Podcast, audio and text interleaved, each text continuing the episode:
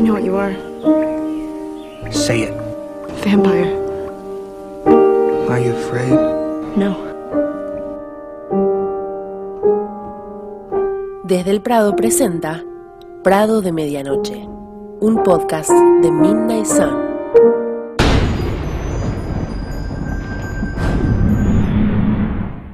Hola para todos y todas, ¿cómo andan? Bienvenidos a un nuevo episodio de Desde el Prado en su versión Prado de Medianoche. Sí, vamos a volver a Sol de Medianoche en esta ocasión.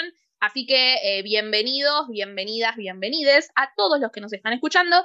Y por supuesto, le doy la bienvenida a mis compañeritas. En esta ocasión eh, nos acompañan Lu y Ani. Hola. Hola. ¿Qué onda?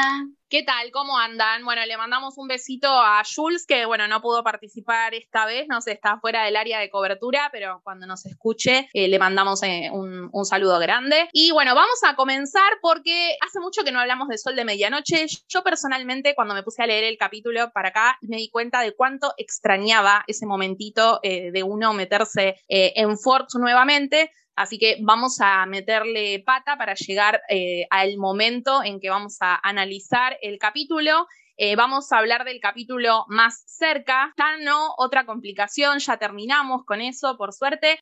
Así que bueno, para empezar, Lu nos va a hablar de los comentarios que nos han dejado en los últimos videitos de la semana anterior.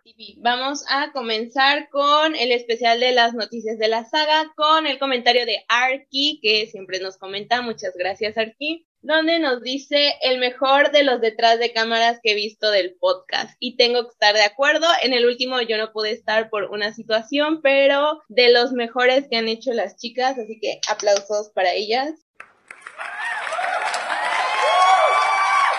Eh, también eh, Arki comenta que no le parece una gran coincidencia que la camioneta de Rob sea como la de Bella en un Chevy, porque obviamente todo tiene que estar conectado. Claro que sí, coincido con ella. Y me encanta, ya lo dije, el amor que le tiene Rob a esa camioneta. Lo amo. Ali, ¿vas a decir algo? Sí, eh, no, que yo le comenté a Arki en el video de YouTube que, le, ella dejó este comentario ahí, que aparte no solamente que tenga una camioneta similar a Bella, sino que encima la defiende casi, digamos, como Vela defiende a, la camioneta. Eh, la habíamos leído la, vez pasada, las declaraciones que él hizo sobre, sobre su camioneta y muy orgulloso defendiéndola. Así que sí, muy buena observación la de Arki. Y aparte siento que le da personalidad. O sea, podría tener cualquier carro, lo sabemos, pero él sigue aferrado a su camionetita y eso le da personalidad. Y bueno, siguiendo, Isabella Cullen también puso, en serio, coincidieron en una fiesta, hablando de la fiesta en la que coincidieron Robert y Kristen, y comenta qué emoción fangirleando y espero que en uno de sus especiales hagan uno de Robsten y sus inicios. No lo sé porque Ali tiene problemas en su hilo en Twitter cada que lo, lo actualiza, entonces no sé cómo se vería en el canal, pero yo dispuesta a hacerlo. Yo también. I volunteer as tribute. Estoy dispuesta para ponernos a chillar un ratito. un ratote. A mí lo que me parece con Robsten es que al menos para mí es demasiado abarcativo. O sea, imagínense en que yo empecé el hilo en 2019 y todavía jamás lo pude, lo pude terminar. Igual porque no me puse a subir las cosas, no es porque estoy subiendo cosas desde 2019. Pero no podría ser un especial, creo que me quedaría corta con un especial porque hay tantas cosas que comentar que no sé, en algún momento cuando acabemos los libros en 20 años quizás eh, lo hagamos. Pero no sé, habría que pensarlo. O sea, ¿cómo podemos hacerlo? Una temporada de Robsten. De Robsten, exacto. Okay. Y el último eh, comentario es de Ariela Bravo, que dice, escribiendo, pidiendo la foto de Marcus de Estoy muy orgulloso. ¿La tienen ustedes? Sí, eh, yo se la mandé, pero no era de Marcus, era de Bobby. Está en el Instagram de Bobby, si no la borró tiene que estar ahí. Yo igual por las dudas le puse el link de la que había publicado yo, porque no, no, no entré al Instagram de Bobby. Capaz debe estar ahí, no creo que la haya borrado, pero fue Bobby, no Marcus. Bueno, ya te la mandó alguien, esperemos que, que todavía siga.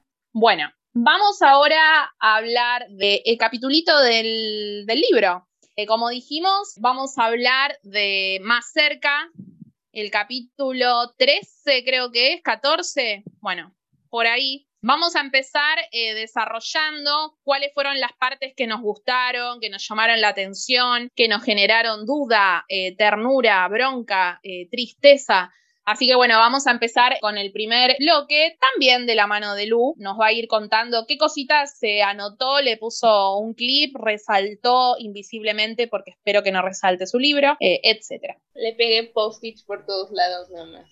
Ah, bueno, eso me gusta.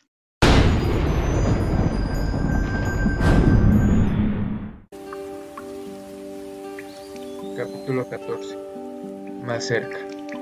Sin duda, esta era una forma retorcida y poco saludable para que ella comenzara su vida romántica.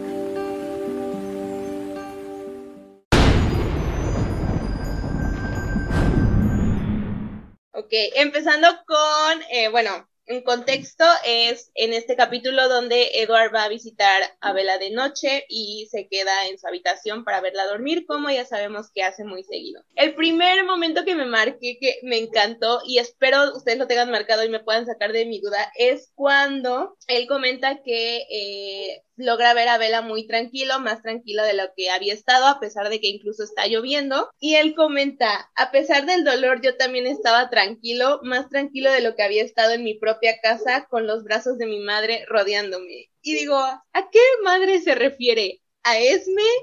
¿A Elizabeth? Porque se- No, ah, para mí a Esme, porque en el capítulo anterior es que todos se van para que él se quede con Esme y Esme lo abraza y demás. Eh, para mí se refiere a lo que pasó en el capítulo anterior. Mm. Pero conociéndola a Esme, si yo me anoté lo mismo eh, y me puse que Esme no se entere, ¿no? Que prefería estar con Vela que en los brazos de su madre. Yo pensé que hablaba de Elizabeth, la verdad. O sea, que tenía así como que un recuerdo de su vida humana. Es que a mí O es sea- que se me hizo raro porque él ha comentado que muy pocos recuerdos de, de ella tiene y como para recordar que lo abrazaba, digo, se me hace muy íntimo, algo que sí recordaría, pero no sé, con cualquiera de las dos. Claro, pero si se acuerdan, el capítulo anterior termina con Esme, digamos, con Esme y él, Mm, digamos. La última charla que hay antes de que empiece el capítulo es Esme y, y Edward en el capítulo, en el capítulo anterior.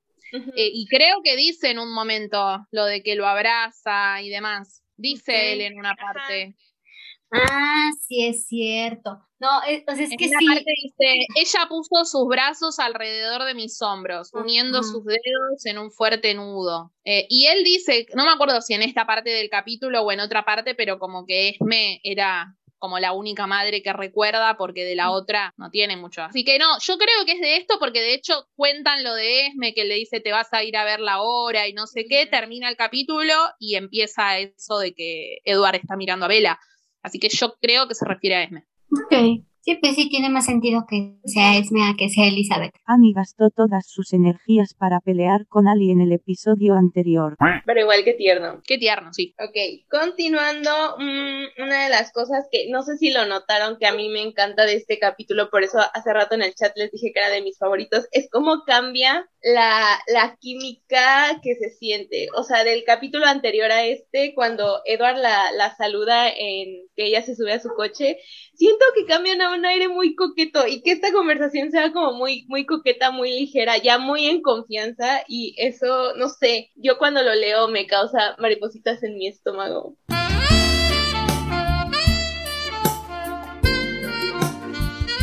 Y no sé si alguna lo notó. Antes de que entre al tema denso que viene después, espero sus comentarios y si no, entro al tema denso. Sí, es como un flirteo, como dicen ahí, que se nota eh, que Necesito hacerte el amor. Sí, a mí eso es lo que más me gustaba siempre del lado de, bueno, de Crepúsculo, del lado que conocíamos, y acá se ve muchísimo más esas conversaciones que ellos tienen, así que sí, obvio, me encanta. El tema denso, cuando Edward le pregunta sobre su mamá y él le comenta, él comenta que es uno de sus temas favoritos porque obviamente es uno de los temas favoritos para hablar de Bella. Sí. Ah, se me hizo el corazón chiquito, me dio rabia, enojo, ternura y ganas de agarrar a Bella y abrazarla porque me causa mucho conflicto cuando ella le está contando cómo fue René, cómo incluso su mamá de, de, de René tuvo problemas para criarla. Pero en cuanto le, le comenta que, que René se tuvo que conformar con aventuras que se adecuaran cuando ya tenía a Bella para poder, digamos, vivir y cómo eso a ella le dejó la imagen de que era una mala hija, a pesar de que para nada, ay no, me dio muchísima rabia. Y no solo contra René, también contra Charlie, porque sé que siempre hablamos contra René y decimos que es una mala madre. Sé que Charlie también es su papá y tuvo que haber hecho muchas cosas, pero viéndolo en el lado más de la psicología, me ayudó a entender un poquito más de por qué Bella es tan insegura y hasta cierto punto me fui hasta Luna Nueva. Cuando Edward le pregunta que cómo es que creyó que la pudo dejar de amar tan rápido, digo, pues claro, porque ella nunca fue interesante para su mamá, su mamá nunca la, la vio como una prioridad, entonces siempre fue como, bueno, se conforma con lo que yo puedo hacer como su hija o lo que yo puedo proporcionarle como su hija, entonces claramente no soy su prioridad de mi mamá, menos voy a ser prioridad de una persona tan hermosa y maravillosa como es Edward, no solo físicamente, sino de toda su persona. Y veo aquí cómo esto influyó completamente en la personalidad que tiene Bella, o sea, en el bajo autoestima, en la poca confianza que tiene, en que siente que nadie la va a querer, que nadie, digamos, se va a, ilusionar que Bella lo elija, o sea, para ella es como, se conforman conmigo, pero si llega algo mejor, se van con eso, algo mejor, y me rompió el corazón muchísimo. Y es, es que sí es feo, o sea, pobre Bella, crecer la idea de que llegaste a interrumpir las aventuras de tu madre. Y encima lo sabe, está muy consciente de eso, está, como lo acabas de decir, Luz, se siente mal, se siente mal la hija. Pero, o sea, el, caso aquí es que ni Charlie ni René estaban listos para recibir a Bella. Esa es, la verdad. O sea, Bella llegó cuando ellos acababan de salir, me parece que de la preparatoria porque ninguno de los dos tiene así estudios universitarios. Todavía estaban muy niños, Charlie y René, entonces pues, pues no, no estaban listos para convertirse en padres así de la noche a la mañana. Yo no, personalmente yo no dudo del, del amor que, que los dos le tienen a Bella, pero el hecho de que no haya sido prioridad por tanto tiempo, pues sí, o sea, sí daña a la pobre, porque pues todos los cuatro libros nos la, nos pasamos leyéndola, bueno, tal vez no completamente amanecer, pero todos los libros nos la pasamos leyéndola así es que yo no valgo nada, es que yo soy, o sea, yo no soy interesante, yo soy, o sea, incluso hasta se siente fea, se siente físicamente imposible de atraer la atención de alguien. Ya todo el tiempo está diciendo, es que cómo es posible que esta criatura tan maravillosa se haya fijado en mí, ¿no? Entonces, pues es que ¿qué hacemos, no? Porque, pues, pobre Bella, o sea, entre, entre que su madre no le prestaba atención y no se sentía cómoda con su padre, pues estamos lucidas. Bueno, sí, yo me anoté más o menos como Lu, puse, me duele que el tema de la madre sea uno de los favoritos de Bella. También eh, me anoté, cuando dice me siento como una mala hija por el tema de sentirse que se sacó un pedo, un pedo, un peso de encima. Yo decía, ay no, bebé, vení que te abrazo. ¿Cómo que se siente mala hija? Encima de todo lo que tuvo que, eh, sacrificar. Eh, una cosa que me dejó pensando es que ella dice que Charlie la necesita. Y puede ser que por eso sea que, digamos, después de ser vampira, de convertirse en amanecer, se quede con él y no con René, porque quizás René era mejor, según la visión de Vela, que no cargue con el peso de tener a Vela. En cambio, eh, Charlie sí la necesitaba. Creo que eso me hizo medio como, como pensar ese tema. Y después también Edward, que él prefería que Bella haya sido una niña normal en su infancia y no la adulta. Yo dije, bien, o sea, Edward es como todas nosotras, estamos en la misma sintonía de, de pensamiento. Pobre Bella, o sea, tuvo que, tuvo que crecer antes, tuvo que convertirse en la mamá antes y por eso no es de sorprender que no quisiera tener hijos, porque toda la vida se la pasó cuidando de su madre. O sea, en lugar de que su madre cuidara de ella, se la pasó cuidando de su madre. Entonces, pues sí podría, podría ser que quedara traumada o quedara, pues quién sabe, pero, o sea, que eso haya contribuido en su, en su manera de, de, de ver la vida como madre. O sea, que Bella adora a Renesmee, o sea, eso es eso es conocido, ¿no? Eso es obvio. Y se enamoró de Renesmee desde que supo que venía en camino, ¿no? Pero no sé, o sea, es que este tema de Bella y René es bien raro porque viene desde la madre de René, viene desde la abuela Marie. Y la abuela Marie, o sea, ya presentaba problemas para criar a René y entonces llega Bella y tiene que prácticamente este, seguir criando a René, o sea, es es rarísimo. Igual siento que con Charlie como que encontró alguien que la entendía, que respetaba sobre todo como sus gustos y su forma de ser, no respetaba a Edward, pero a sus gustos y a su persona sí. Eh, entonces por eso siento que después como que congenió más con Charlie, porque Charlie la observaba y realmente entendía quién era Bella, qué le gustaba a Bella, qué es lo que hacía Bella y como que le prestó toda la atención que no le prestó en muchos años, porque eso sí, también no le, no le vamos a, a felicitar que la veía dos veces al año, dos semanas nada más de vacaciones, pero cuando la tuvo ya ahí con él, o sea, la observó, vio lo que le gustaba, respetó lo que le gustaba, estuvo ahí apoyándola y creo que eso significó más para Bella que lo que hizo René en toda su vida. Y nunca la hizo sentir como como que tenía que irse de su lado, que no la iba a aceptar en su casa, o sea, incluso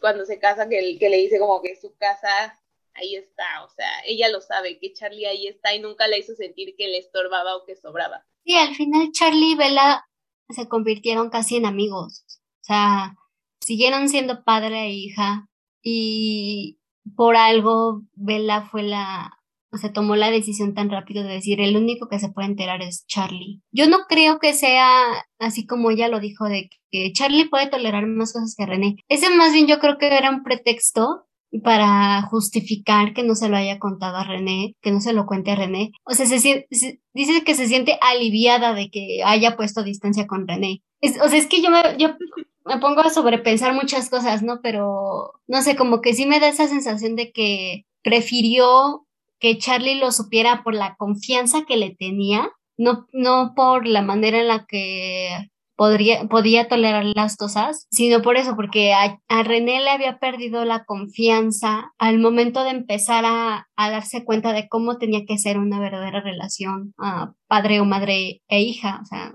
Sí, también. Igual creo que necesitaríamos un poquito más de información, pero sí, o sea, hay que darle todos un abrazo a Bella. Ahorita ya está bien, pero cuando leí esto me dio mucho mi corazoncito. Menos mal que ya no tiene más comunicación con esa señora, es todo lo que pienso yo cada vez que leo eso, digo, qué suerte que esa señora ya no forma más parte de la vida de Vela, me alegro mucho. Eh, bueno, continuamos. Otra vez Lu, porque esta vez estamos haciendo explotación laboral con Lu, van a ver. No, ya continuando, eh, vienen eh, pláticas, después, bueno, obviamente después se van a clases, Edward le está vigilando en la mente de Jessica, enterándose que para Jessica debe ser una tortura, como todos pensamos, mirar pero no tocar a Edward, referente. Y vienen las visiones donde Alice por fin ve que se va a poder acercar a Bella, el momento esperado para Alice. Y la pregunta como esperada, curiosita de Edward de hablar de las primeras citas de Bella yo aquí lo primero que me noté es que me hubiera encantado ver en la película, aunque puedo imaginar la cara de, Robert Edward en este caso en la película, cuando le dice que su primer cita es con un chico llamado Mike. O sea, habría matado por ver esa pregunta y ver cómo lo iban a actuar. Sí, si estaba comiendo algo se atragantaría. Llegó menos mal que Edward no estaba comiendo en esa escena. La mirada, ¿no? La mirada que se le iba a salir ahí de saber que la persiguen los Mike. Sí, primero yo pensé y dije, qué poco original, primero pensé cuando dijo que se llamaba Mike. También el tema del cine, que después se va a repetir en New Moon. Pero después dije, no, igual está bueno para ver la cara de Edward. Pero al principio dije, ay, qué poco original Stephanie. Pero al final después me gustó. Y de aquí de las citas, a mí lo que me gustó es esta parte donde Bella le confiesa que realmente no es como que estaba interesada en los chicos porque ninguno se le hacía interesante sea, esta parte me gusta porque yo como una persona que en mi adolescencia fui muy presionada algunas veces para salir con otros chicos cuando mis amigas ya tenían citas o así, me hubiera gustado tener este carácter que ella tenía para decir, bueno, o sea, no me parecen interesantes los chicos, eh, me están invitando más por por a completar las parejas que porque realmente también yo les parezca interesante, así que mejor me centro en mí y en lo que me gusta y me ocupo de mis cosas para mi futuro, porque en una parte lo dice, tenía que estudiar porque quería su beca para la universidad, que es parte de lo que ya comentó incluso Annie, que tuvo que crecer antes de tiempo y darse cuenta de la realidad, pero pues ella siguió su vida, siguió haciendo sus cosas y no le importó no tener citas, o sea, si no se le hace interesante, no se le hace interesante y punto, y se me hace muy, muy bueno este punto de vista de Vela dejando como sin presiones que nunca tuvo una cita antes de llegar a los 17 años. Es, creo que de esta parte es lo único que tengo. No sé si alguna tiene algo de comentar de aquí. Sí, es que, o sea, qué bueno que lo mencionaste, Lu, porque yo también me quedé pensando, este es uno de los puntos en los que deberíamos de decir, go, vela feminista, porque, o sea, esta es una novela adolescente sobre una chica de 17 años que, pues, es rara por no tener citas, ¿no? Y muchas hemos, o sea, ya lo comentó Lu, o sea, muchas hemos pasado por esa presión, muchas hemos pasado así como de, y el novio, y el novio, y el novio, decir, o sea, que Bella diga, decidí concentrarme en mí, en mi beca para la universidad, en mi educación, antes que tener citas, es otra de las cosas que nos hacen decir, es que esta niña es una feminista, nada más que, pues, o sea, la quieren ver como una sumisa, pero es una niña muy feminista. Sí, yo de esto, otra cosa que me había notado que tiene más que ver con el tema de cuando le preguntas sobre los planes de la universidad y eso, cuando Edward dice que todos los sueños que tenía Bella tenían las alas rotas porque ella lidiaba con la realidad antes que los otros. Por ejemplo, ella quería ir a la universidad, pero trataba de buscar una opción que sea compatible, eh, práctica y demás. Por ejemplo, le gustaban los libros, pero quería ser editora, pero después no, no, porque es mejor o más factible ser profesora. Como que ella sola se cortaba las alas de sus propios de sus propios sueños, porque claro, o sea, ella ya sabía que tenía, bueno, nada, uno como joven es medio como en el discurso de Jessica en Eclipse de la peli, eh, y en cambio, Bella, como desde chica había tenido que verse eh, con la realidad, lidiar con un montón de cosas que cualquier niño o adolescente no lo hace, es como que no es que soñaba en grande o una cosa como más eh, fantasiosa desde, nada, desde la poca experiencia que tiene uno como adolescente, sino que directamente ella sola se bajaba a tierra y a ver a algo que sea más alcanzable. Y bueno, nada, siempre muy complejo el personaje de Bella, aunque nos quieran meter lo contrario. Sí, exacto. Aparte, o sea, como ella, ella, yo, es, es ahí donde yo voy con lo anterior. Si no tuvo una persona que la alentara, al menos de chiquito, cuando uno decía, Ay, bueno, quiero ser astronauta, ah, sí, vas. O sea, obviamente ella de entender que René no fue una mamá así. ¿De dónde iba a tener la confianza para, digamos, atreverse a soñar más? En cuanto a sus sueños locos. Y luego, pues, se tiene que dar cuenta de la realidad muchísimo antes. Obviamente, pues sí, no iba a tener como, ay, quiero ser una rockstar y quiero ser escritora mundialmente conocida. Pero qué triste eso. Igual me gusta mucho esta parte porque siento que podemos ver la, empatía de Edward y como aquí también eh, mucha gente dice que Bella siempre dejó de hacer sus cosas por complacer a Edward. Y en esta parte, yo sé que no teníamos un punto de vista de Edward hasta ahorita, pero en esta parte precisa, cuando él está escuchando todos los planes que ella tenía y cómo él empieza a pensar, ok, ¿cómo puedo adaptarme yo para que ella cumpla sus planes, y yo adaptarme a su, a, su, a su estilo de vida si ella permite que yo esté a su lado? O sea, incluso dice, no me importa si me tengo que encerrar eh, todo el día con tal de estar con ella por las noches o irme, si ella se quiere ir a una universidad. Eh, en Hawái, en el sol, o sea, ¿cómo puedo yo empezar a ver y adaptarme si ella me acepta? Eso se me hizo muy tierno, muy lindo y dije, wow, o sea, eso, eso es amor. No es cortarle y decir, bueno, como yo no puedo irme al sol a Hawái, te vas a ir a Canadá o Alaska. No, o sea, él ya estaba pensando si ella me acepta y se va, ¿cómo podría yo adaptarme a ese modo de vida de ella para no dejarla por el tiempo de vida que pueda tenerla? Y me, amo, eso. Sí. él totalmente consciente de que el clima que le es favorable a él como vampiro es el clima que Bella odia, porque lo dice en este capítulo. Y él sacrificaría su vida normal solo para poder acompañarla. Eh, es re para fanfiction eso, ¿viste? Si Bella no se hubiera transformado y hubiera ido a la universidad y Edward acompañándola a Hawái, estaría bueno para ver o leer eso. Sí, o sea, es, es que honestamente yo pienso que, que se tiene que leer este libro. Creo que ya lo comentamos en algún episodio, que tenemos que leer este libro para entender a Bella. O sea, que en lugar de explicarnos más sobre Edward, que sí lo hace definitivamente y por algo lo esperamos tanto tiempo, nos explica un poco más de Bella y nos, y nos hace entender un poco más de su psique, de cómo era su vida antes de llegar a Forks, mucho más de lo que ella nos cuenta en sus propios libros, ¿no? Entonces, me, me parece que este, este cambio de, lo voy a decir así, de roles que dicen, pues es que Bella dejó su vida para convertirse en vampiro. Bueno, para empezar, Bella decidió convertirse en vampiro contra los deseos de Edward, ¿no? Pero Edward ya estaba pensando qué hacer para seguir con ella, porque él no contaba con que Bella se quería convertir en vampiro, él contaba con que Bella iba a seguir siendo humana. Y creo que hasta lo dice, o sea, el, por el tiempo que ella me acepte a su lado, creo que lo comentó Lu o Ali, no me acuerdo. Es que por más que lo leo y lo releo y veo las críticas y releo las críticas, es que de dónde le ven lo, lo violento a Edward, de dónde le ven lo sumisa a Bella, porque pues no, o sea, los libros lo único que hacen es indicarnos completamente lo contrario, digo, las películas pues o sea, no alcanzan a, a explicarnos lo que pasa entre ellos, ¿no? Pero es peor cuando viene de alguien, de personas que ya leyeron los libros y te siguen diciendo eso, y aparte tienes Sol de Medianoche, puedes leer Sol de Medianoche y te sigues quejando de lo mismo, o sea, ¿qué estás leyendo que yo no estoy leyendo? Claro, sí, para mí es por eso, por por la película, lo voy a decir de nuevo, Edward zamarreando a Bella, ahí ya nos arruinaron todo. Exacto. Y ya para terminar con esta parte, es que tengo que decirlo, porque aparte ahorita yo siento que sí estamos en una línea ahí, es una simulación esta vida, pero eh, la parte donde Edward comenta que tiene que mantener a la eterna primavera de Perséfone y ponerla salvo de mi inframundo, Dios de mi vida, aparte fue como la portada, la portada y colapsé tenía que decirlo.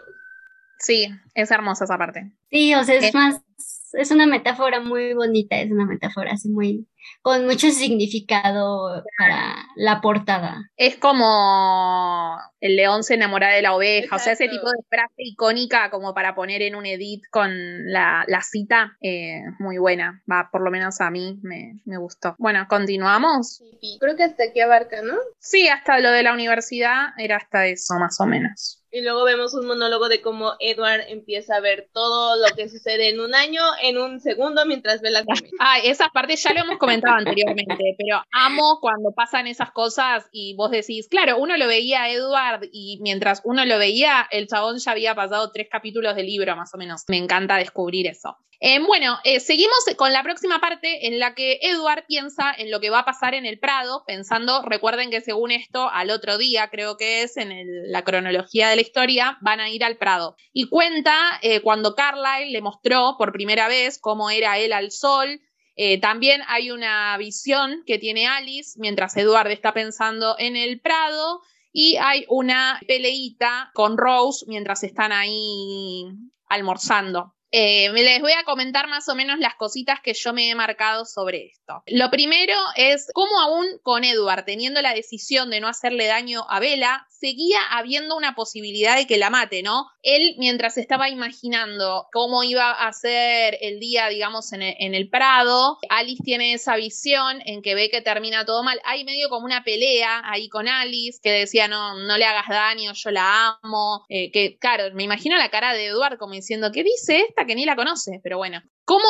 Porque en otras oportunidades hemos visto que estaba este final trágico, pero Edward todavía no había tomado la decisión. Y ahora que él tenía la decisión, que se sentía fuerte con Vela y que ya estaba tomando un montón de recaudos para que no pase lo de que le succione la sangre hasta matarla, sigue habiendo una mínima posibilidad de que termine todo mal en el Prado. Me sorprendió mucho esto. Es, es, por la cercanía. O sea, Edward en realidad nunca está completamente seguro de que no la va a matar. Yo creo que hasta desde este Eclipse, hasta después de, de, Italia, tal vez, porque esto se lo explica a Vela en, antes de la batalla en Eclipse, o sea, que como que se desensibilizó, algo así dice.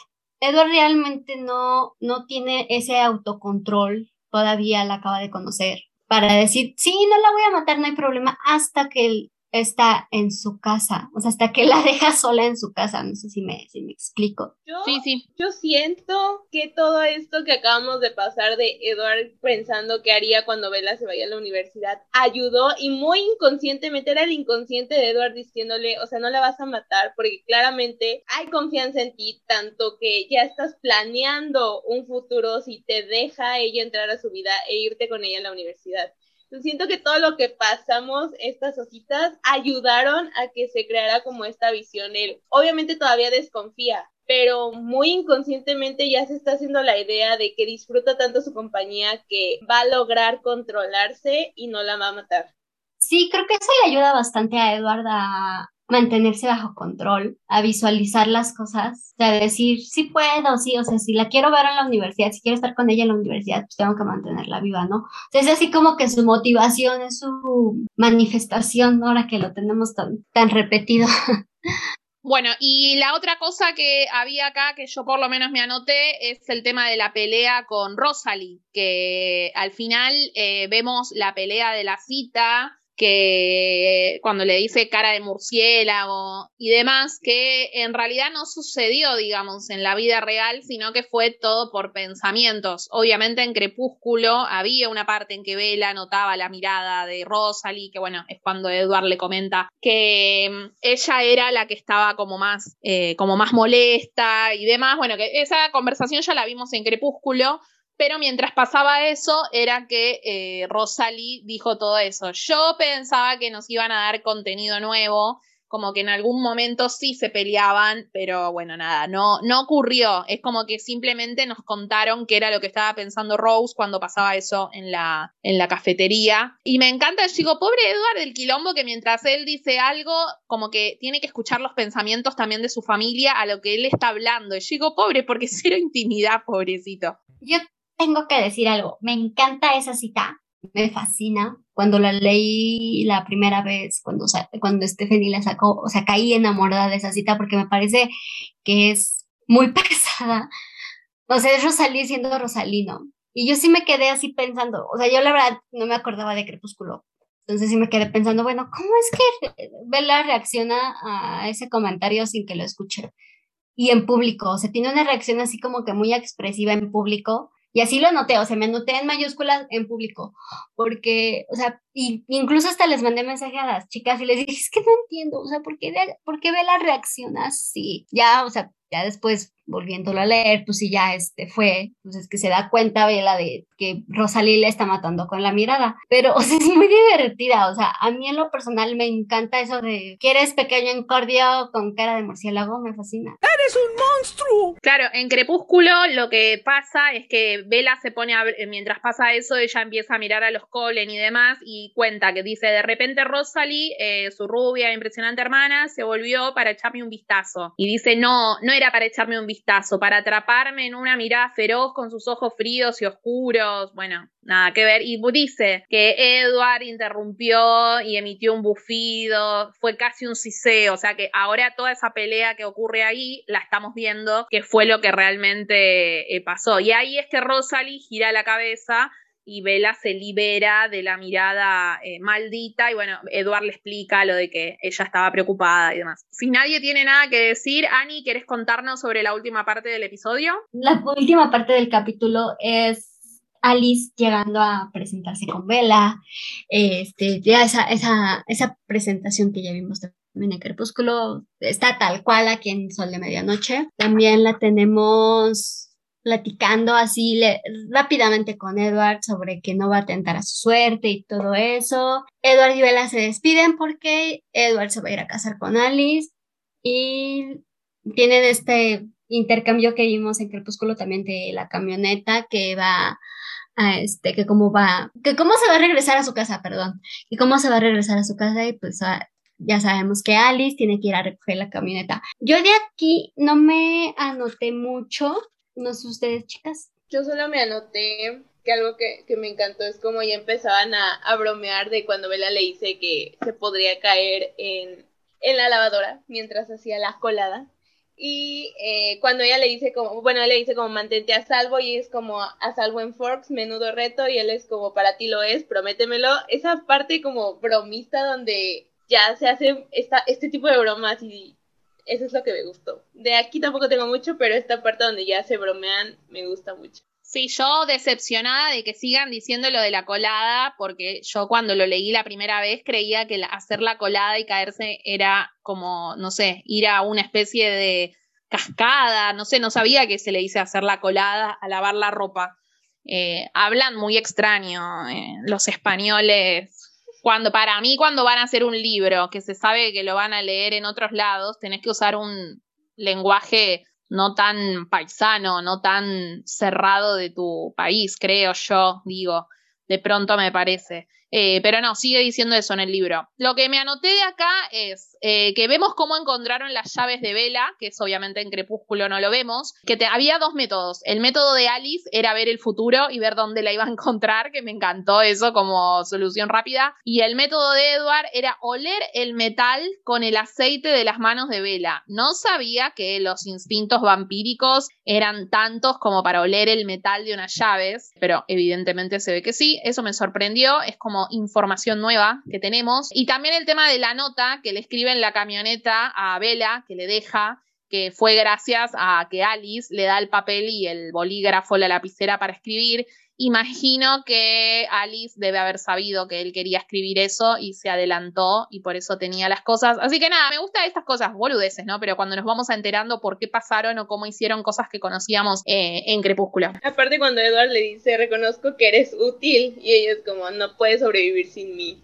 Y claramente, claramente lo vimos, toda la saga lo vimos, pero me encanta. Exacto. Sí, es otro vistazo más a la relación de hermanos de Edward y Alice, que es una relación muy bonita. O sea, es este, como lo comentó Edward, ¿no? Alice y Emmett son sus hermanos favoritos. Por una razón lo dijo. Y creo que aquí está muy demostrado por qué Alice y no Rosalie. Y sobre todo en este capítulo, o sea, tuvo por un lado una pelea con Rosalie que asustó a Bella y por el otro tuvo a Alice ayudándole sin asustar a Bella. O sea, es es esta dualidad entre las hermanas que está muy padre de leer y de ver.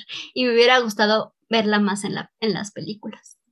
El próximo te toca a vos, Lu. Vamos a hablar de cosas que queríamos saber, que hablamos en la temporada 1 de Desde el Prado, y si obtuvimos la respuesta o no.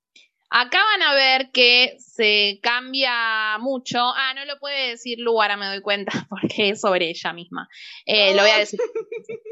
Te ahorraste el trabajo, Lu. No, eh, voy a decir, parece como que Lu dijo 800 cosas y las demás no, pero ¿por qué?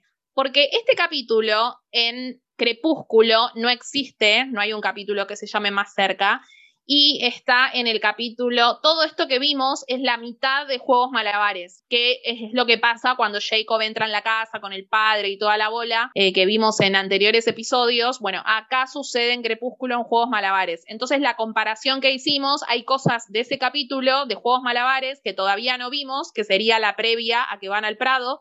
Y eh, entonces por eso hay poquitas cosas porque algunas no, todavía no, o sea, no las vamos a poner acá porque todavía no hablamos de esto en Sol de Medianoche, porque acá los, los capítulos están, están, sí, diferentes.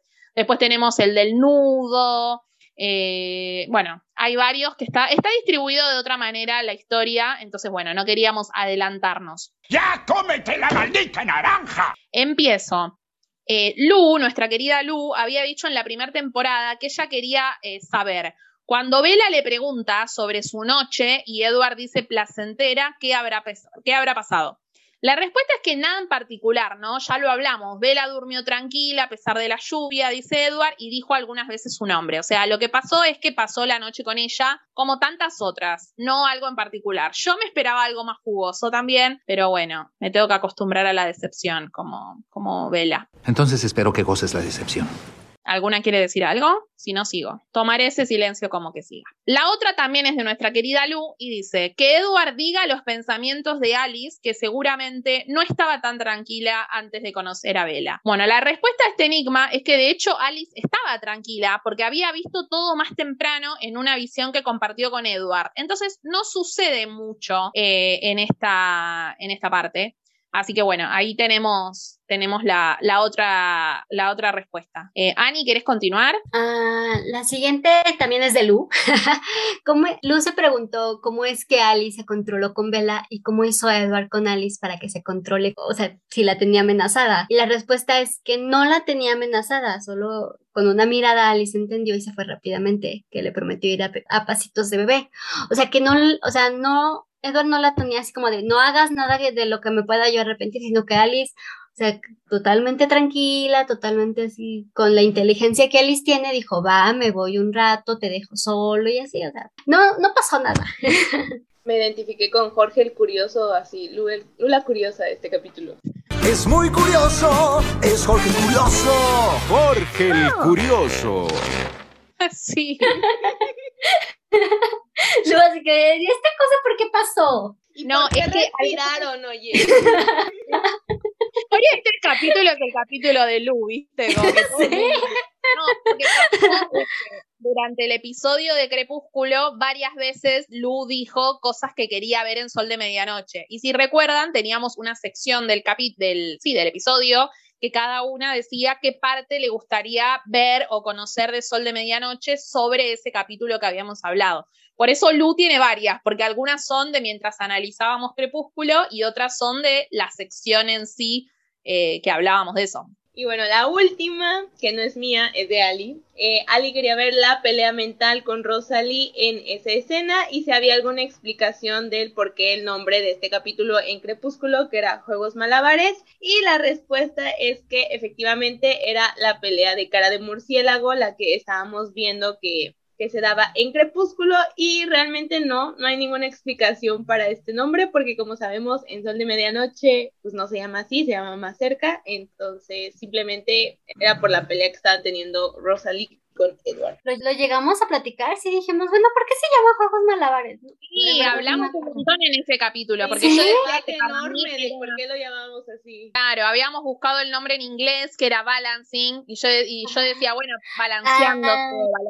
Y yo decía, para mí tiene más sentido eso que juegos malabares, o sea, supongo que debe Mm. ser alguna, no sé, yo jamás escuché a nadie diciendo esa expresión o ese nombre, capaz es algo muy cerrado en español, como hacer la colada, entonces yo decía, bueno, quizás hay alguna explicación, pero nos cagaron, porque viste que a veces, por ejemplo, lo de por qué decía otra complicación Eduard, no lo entendíamos y en Sol de Medianoche, cuando dice otra complicación el nombre del capítulo, dijimos, ay, no estábamos tan locas, pensé que acá iba a pasar algo similar, pero no pasó. Uh, Bueno, nos alcanza para decir la parte favorita. Eso lo tenía que hacer Lu, así que Lu, Hoy me tocó trabajar mucho. tenés que preguntar. Hoy vas a hacer valer tu sueldo, Lu.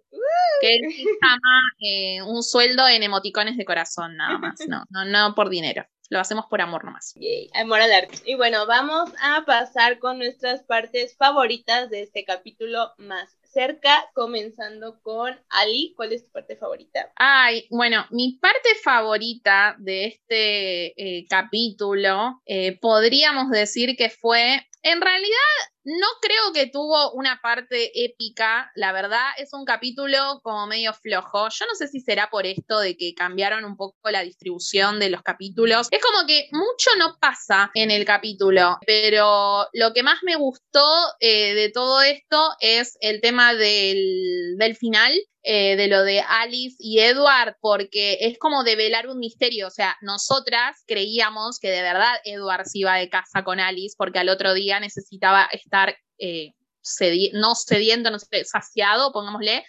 Pero en realidad era otra cosa, o sea, ellos se van con Alice porque Alice ve la visión en que Edward arruina todo, entonces me encantó conocer ese, ese lado B, así bueno, esa es mi parte favorita. Ani, tu parte favorita. Uy, mi parte favorita es la cita de Rosalie.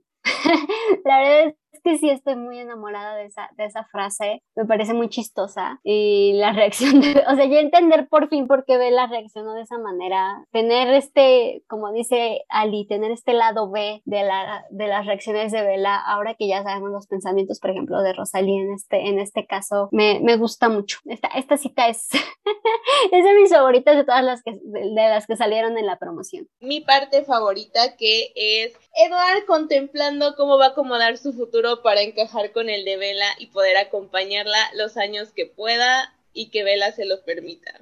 Fue mi parte que me hizo decir te amo más que nunca, Edward, quiero un Edward, Dios, yo también soy tu hija, mándame un Edward, por favor. Bueno, bien, podemos decir que terminamos el capitulito. ¡Eh! ¡Órale! ¡Reto! Un milagro. Ay, reto cumplido. ¿Cómo? Un Ah, sí, milagro. Bueno, festejando que pudimos eh, completar esto, eh, vamos a hacer lo de las noticias de la saga. Eh, Lu, ¿querés hacer los honores? Así si después te tenés que ir. Chipi, muy bien. Iniciando con las noticias de la saga, tenemos una interacción del Twicast en donde Nikki le comentó una foto a Jackson y le puso, hey supermodelo, los extraño chicos, yo llevo el café y tú horneas los muffins, así que probablemente podamos ver una reunión, no lo sabemos, pero qué lindas las interacciones. Después, Alex Meraz, el actor que hace a Paul, compartió un video de su personaje, pero editado como si estuviera cantando la canción I'm Too Sexy. Si no nos bloquean, tal vez Alice ponga aquí la canción. I'm too sexy for my love. Eh, Kaylan también compartió unas fotos con una fan en como un restaurante y lo firmó como Kaylan y como Emmett. La fan había puesto en la foto la frase de Twilight entre Rosalie y, y Emmett, en donde están en la cocina cuando Bella va a visitarlos por primera vez a su casa y Rosalie le dice, al menos ella es italiana y Emmett le contesta su nombre es Bella. Esa fue la foto que, que le firmó Kaylan. Qué lindo que le firmó como Kaylan y como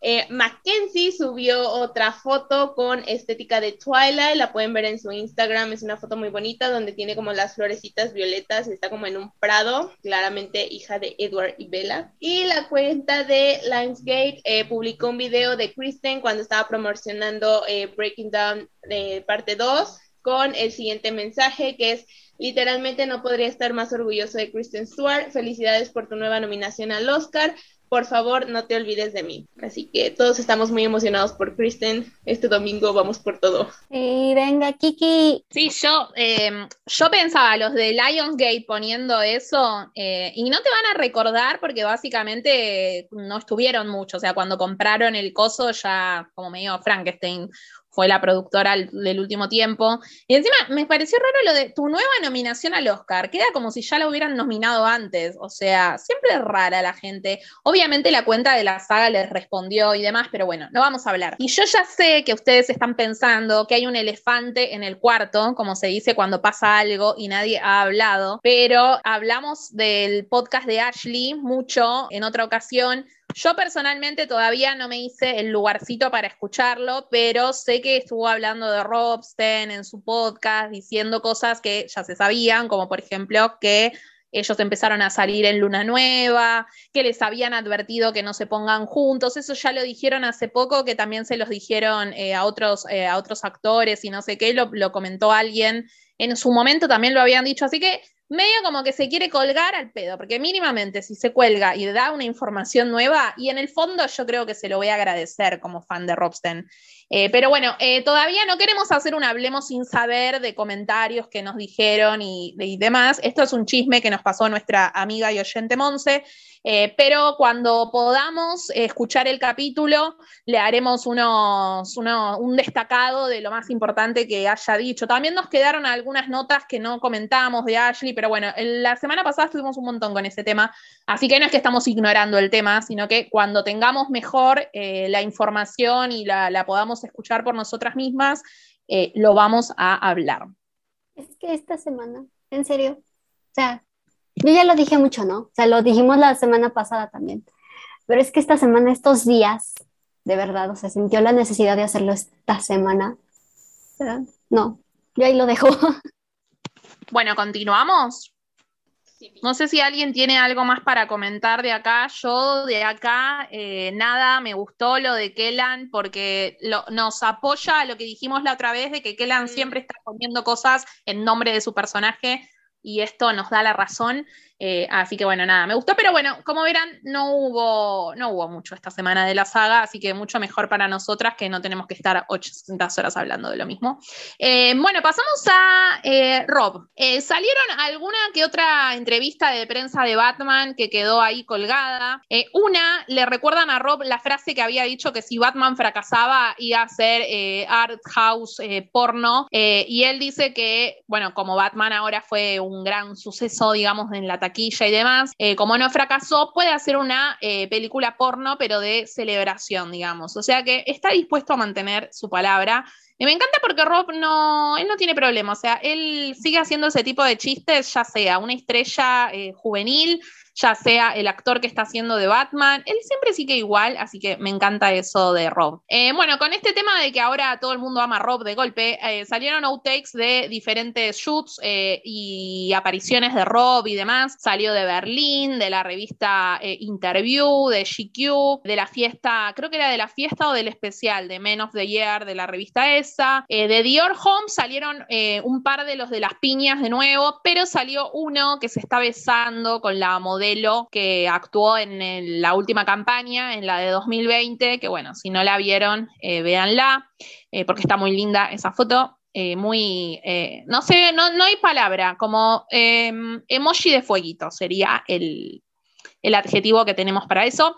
Eh, y también del New York Times salieron también algunos eh, outtakes. Eh, después tenemos GQ y Dior hicieron una escena especial por la portada de Rob de marzo de esa revista, que ya la hablamos anteriormente. Estuvo con su amigo Andrew Garfield. También estuvo el estilista de GQ, que es el que lo estuvo vistiendo durante toda la promo de Batman. estuvo Phoebe Bridgers, que no sé quién es, pero la gente festejaba que estuviera ahí. Yo personalmente no la conozco. Y bueno, otras gentes. Esto está bueno porque con el tema de que Rob está usando otra ropa en la promo, mucha gente decía como que, ay, seguro que no tiene más el contrato con Dior y demás. Gente fan de Rob, que no sé por qué vivorean, pero bueno, así es. Así que con esto queda demostrado que nada que ver. Eh, bueno, la tercera semana de Batman en el top ganando la taquilla. Yo personalmente fui a ver de nuevo Batman el miércoles y la sala estaba llena de gente, ya pasando prácticamente casi un mes, digamos. La semana que viene se cumple un mes del estreno y estaba llena la sala, me sorprendió mucho. Eh, después, bueno, el detrás de cámara de la revista Wonderland y salió también la entrevista. El detrás de cámara de la revista eh, Wonderland en realidad es extraoficial porque alguien que estaba en la terraza donde grabaron, en el hotel ese donde grabaron el shoot con Zoe y Rob, alguien de enfrente lo grabó, así que se ve más o menos ahí como, como hicieron eh, las tomas. Hay un montón de cosas que se ven en el video que no hay foto de eso, así que en algún momento seguramente salga ese material.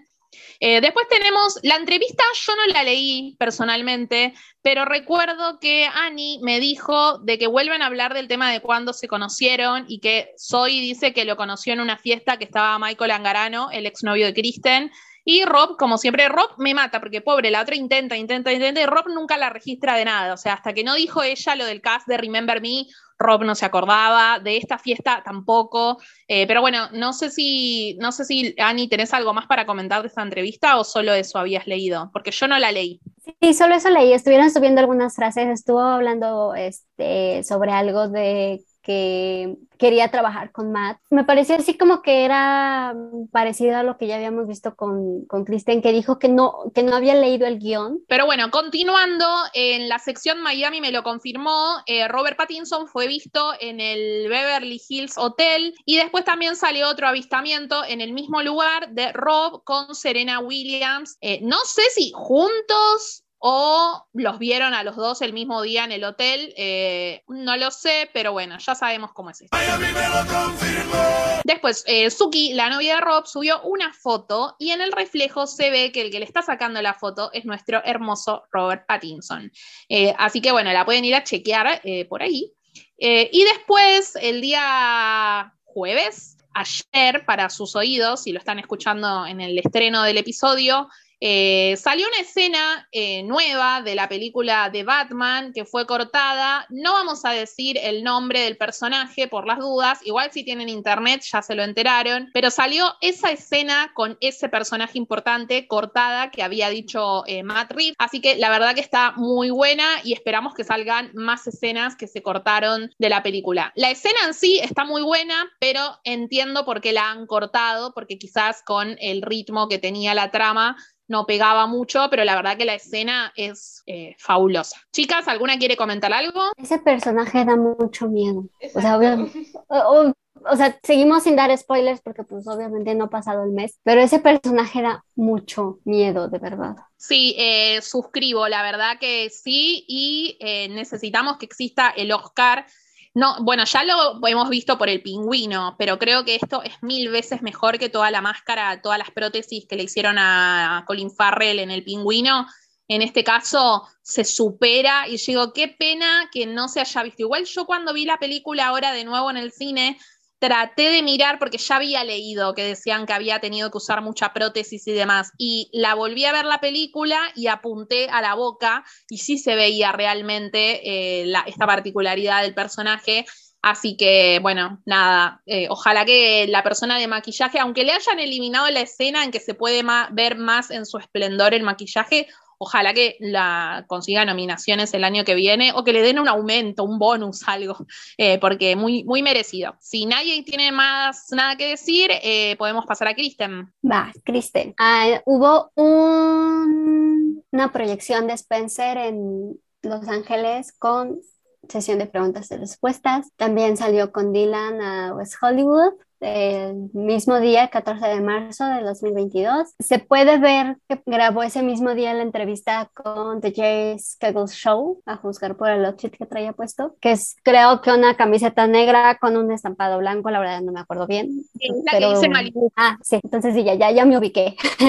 También el domingo en la mañanita despertamos con ese, con ese video. Chanel sacó un video de apoyo a la nominación de Kristen con imágenes de toda la temporada. La vinieron siguiendo desde Venecia pasando por este Telluride, o sea, o sea, tuvo a Chanel colgando toda la, toda la temporada. Obviamente cuando estaba usando Chanel, porque pues ya sabemos que no toda la temporada estuvo usando Chanel. También Neon estuvo sacando imágenes de Spencer todos los días de votación. Las votaciones fueron del jueves 17 al martes 22. Todos los días estábamos amaneciendo con una, con un póster, más bien con un póster de Kristen como Diana y una frase y alguna frase de un crítico halagando a la actuación de Kristen porque todo se vale en la campaña, todo se vale en las votaciones. También hubo un screening con question and answers en San Francisco y al menos otros tres más. La verdad es que Kristen estuvo muy ocupada los últimos días. Ah, salió una entrevista con People en la revista y el video y en el video habla sobre cómo la cambió su interpretación del papel de la difunta princesa Diana en Spencer y cómo usó el guardarropa de la película para ayudar a inspirar su actuación. El, el, vestuario, pues estuvo, quienes ya vimos la película, sabemos que el vestuario fue wow, se merecía algo más, pero bueno, o sea, no se puede, no se puede pelear contra algo que ya está dicho. También salió una entrevista con Eric Anderson, que es un, es un crítico de cine, está en Twitter, yo en la persona lo adoro, me parece que es muy acertado. Ah, en esta entrevista dijo un par de cositas bastante interesantes y aquí les va un poquito de eso. Ah, creo que habría descubierto mi sexualidad mucho antes si hubiera sido dominante en nuestra cultura de una manera cool. Habiendo dicho eso, soy totalmente bisexual, solo dijo Kristen en la entrevista con Eric Anderson. Una confirmación para quienes andan diciendo que Kristen es lesbiana, que es queer y todo el rollo. Kristen es bisexual, pero no se etiqueta, no se quiere etiquetar y eso lo tenemos que respetar. Ah, también dijo, no estaba en el lugar equivocado, nunca hice nada que fuera falso para mí, pero también me enoja un poco que no me alentaran a que me gustaran las chicas en la escuela secundaria. ¿Quién sabe qué habría pasado? O sea, tuvo dos novios cuando estaba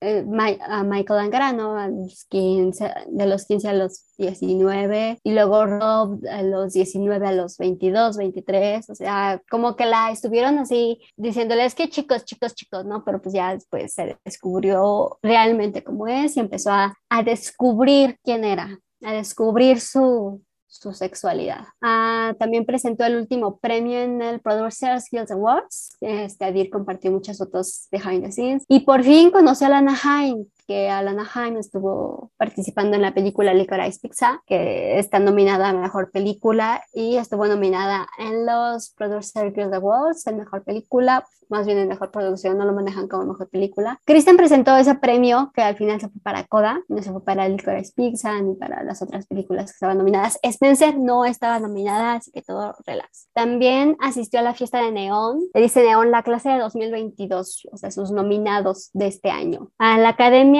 de Cine subió un fondo de pantalla de cada actriz que está nominada en Best Actress, incluida Kristen. Está muy padre, es un collage de este, los stills de Kristen como Diana, los que se vieron a lo largo de la temporada, a lo largo de la promoción. No hay una foto nueva, hay que, hay que ser honestas, no hay una foto nueva, no hay nada que en ese, en ese collage no hay nada que no hayamos visto de la, de la promoción, entonces pues está bonito, está, está, yo ya lo tengo puesto, para manifestar. este, y en Candids, uh, Kristen estuvo dejando un salón de belleza en Beverly Hills cuando vi las fotos, yo me quedé ¿está dejando un qué?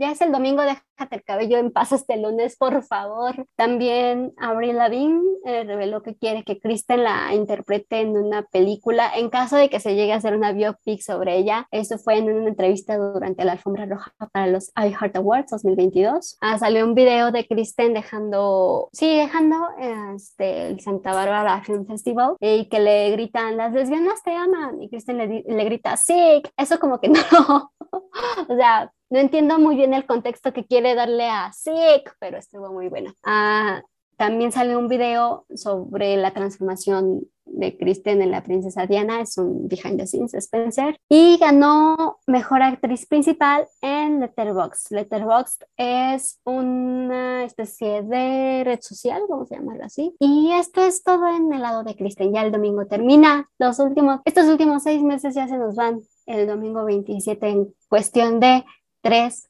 horas chicas. No, sí, de todo lo que dijiste me gusta. Eh, por un lado, el tema de, no, de lo de Kristen hablando de su sexualidad y aclarándolo, porque en otro momento ha dicho que no le gustaban las etiquetas, entonces uno medio que no sabía si hacer posteos cuando era el día de la visibilidad bisexual o algunas personas lo usaban en el Día de la Visibilidad eh, Lésbica.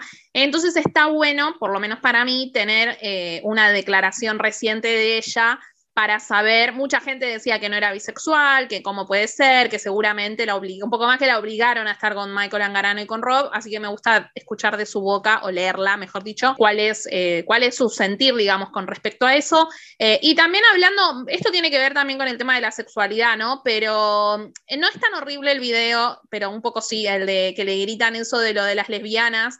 Eh, a Kristen, pero es como medio que, yo no sé si porque, mm, por una cuestión de que si lo hacen los varones heterosexuales con una mujer está mal, pero a veces veo que eh, la gente de la comunidad como que la sobresexualiza quizás a Kristen, y yo creo al menos que está tan mal que lo hagan los varones como que lo hagan eh, las mujeres, y creo que también nosotros tendríamos que dejar hacerlo para con los hombres. Quizás con Kristen me choca un poco más porque es mujer y con los hombres no lo noto tanto, pero no está bueno que se sexualice tanto a las personas, sobre todo las personas famosas pasa mucho porque están más como, sí, como en el ojo de la tormenta, quizás tienen más fotos, más producciones que cualquier resto de humanos, pero nada, está bueno eso como para llamar a la reflexión. A Re nadie les da No, sí, aparte como que se escucha un poco incómoda su respuesta, o sea, su tono de voz es incómodo, o sea, no lo demostró siendo grosera, pero como dice como sick, es como incómoda a ella. Las que conocen su tono de voz saben que fue como incómodo.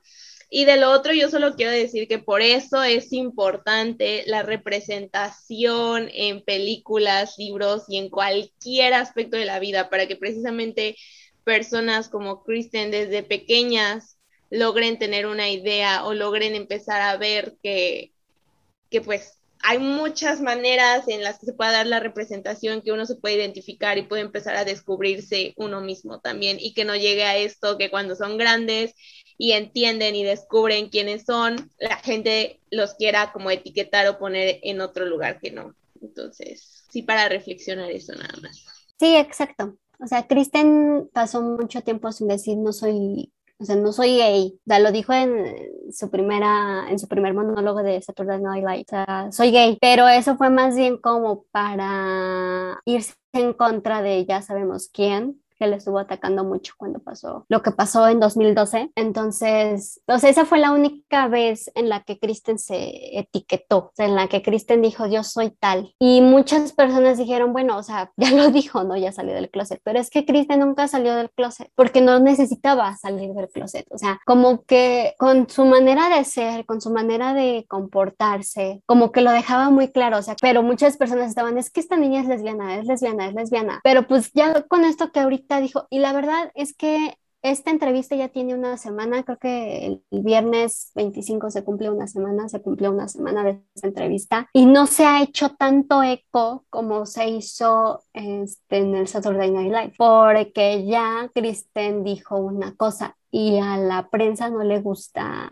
contradecirse cuando ya lo publicaron en alguna, en alguna situación No, para mí es porque no es tan masivo. O sea, este chabón lo conocemos más o menos al tanto del cine y el fandom de Kristen porque vio su nombre y lo retuitearon. Pero no, o sea, de hecho lo publicó en su página tipo, no sé, Watch Award, Award Watch, no me acuerdo cómo es. es que se publicó en People, en Vanity Fair o en, no sé, en Entertainment Weekly, en algo masivo. Es medio como de nicho el artículo porque nada, se lo dio a un, no sé, crítico, periodista, no sé exactamente cuál es la profesión de este hombre. Estuvo, o sea, estuvo rondando todo el fin de semana. Yo al menos lo vi todo el fin de semana, ya después dejó de rondar, pero lo vi todo el fin de semana en el fandom. O sea, claro, pero el fandom es el fandom. Yo tengo un montón de cuentas que son sobre cine y no vi ningún comentario de nada. Es más, ni siquiera retuitean ni ponen comentarios de este chabón. O sea que, que nosotras lo conozcamos no quiere decir que todo el mundo lo conozca. Bueno, sí, o sea,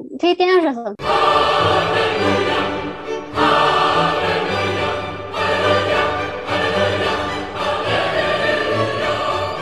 Bueno, casi casi que se nos olvida, pero acá llegó la consigna de la semana. En esta ocasión, esta consigna eh, la eh, propuso Lu y consiste en decir cuál eh, sería el miembro de la familia Colen que te gustaría que hubiera conocido a Bella en lugar de Alice, ¿no? En una versión alternativa. En mi caso yo propongo a Esme, porque como estuvimos viendo estos últimos capítulos, ella parece como que tenía ciertas dudas o resquemores con Bella y qué le estaba haciendo a su bebito. Así que no sé, me la imagino como quien no quiere la cosa apareciéndose o en el supermercado o en algún lugar como en plan de investigación a ver quién es la que le está haciendo esto a mi, a mi hijo predilecto. Eh, no sé, me gustaría eso en una versión alternativa. Ahora vamos a escuchar a ver mis bellas compañeritas, eh, qué se imaginan ellas. Si Alice no se hubiera presentado primero ante Bella, yo creo que hubiera sido Emmet. Él también estaba muy emocionado por Edward, entonces me gusta la idea de que hubiera sido Emmet en vez de Alice quien se presentara primero. ¿Quién hubiese querido yo que conociese a Bella antes que Alice? Probablemente diría Esme, porque Bella no está acostumbrada a estar rodeada de madres que de verdad aman a sus hijos. Fuerte. Em, no, me hubiese gustado que Esme la conociese porque especialmente después de este capítulo, la conversación que tienen Edward con Esme da a entender que Esme daría absolutamente todo con tal de que Edward no se vaya, incluso sabiendo que eso puede significar la muerte de Bella.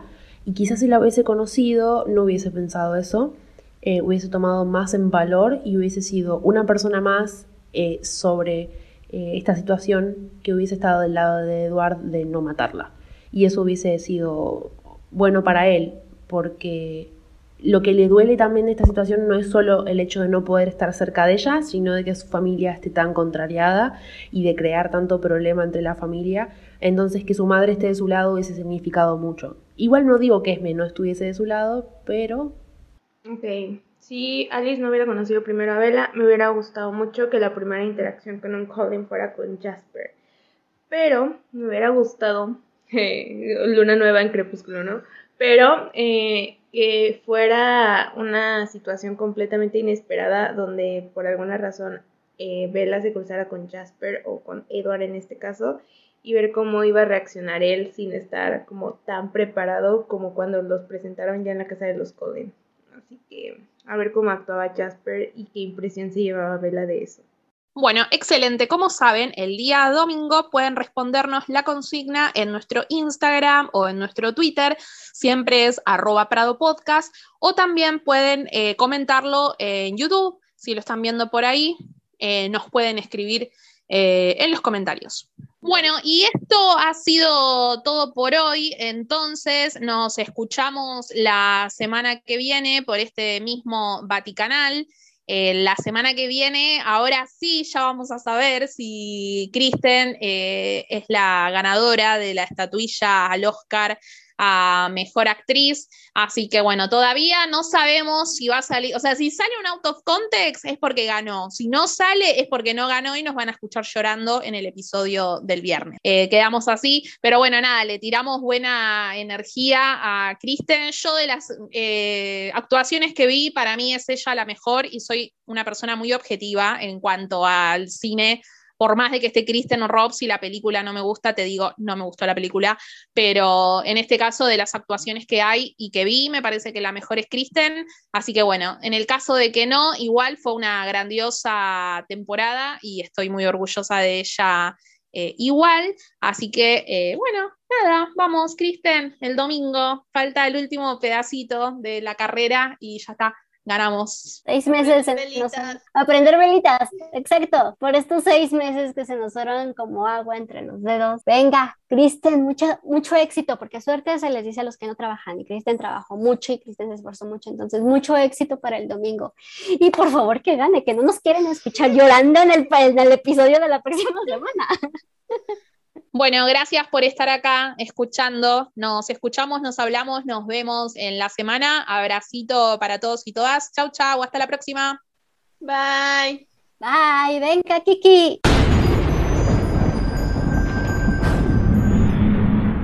Espérenme en un segundo porque tengo que cerrar la puerta.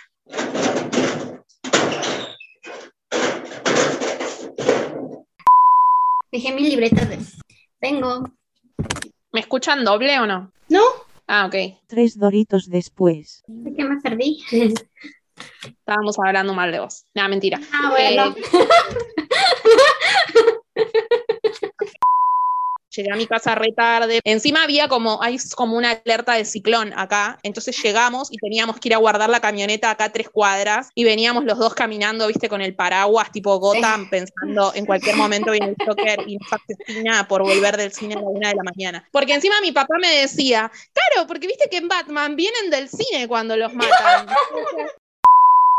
hay que googlear tipo brujerías para ver, viste, como los amarres o magia blanca por las dudas, no sé, algo, para rituales de atracción, no sé, esas cosas. Según yo, para una hojita de laurel lo puedes hacer. O hacemos como una estampita de Kristen como si fuera la Virgen María o algo así, y todas en nuestra casa le prendemos una velita desde el domingo, no sé. Ándale, sí, sí, Algo hay que inventar. Con Ani vamos a comer tacos, porque como a Kristen le gustan los tacos. Cosas raras. Cosas raras que hablan eh, Ani y Ali en la semana. Nosotros estábamos diciendo, ¿por qué no nos cocinamos tipo tacos y comemos eso el domingo? Como a Kristen le gustan los tacos y demás. No tiene nada que ver, pero yo en una época me acuerdo que en cumpleaños de Rob me comía tipo una, me, no, me tomaba una Heineken, me comía unos M&M, todo en su honor. Bueno, en este caso, en honor a Kristen.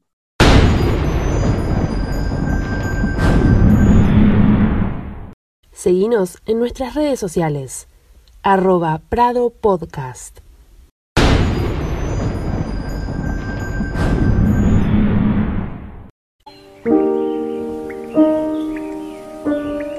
What if I'm not the hero? What if I'm the bad guy?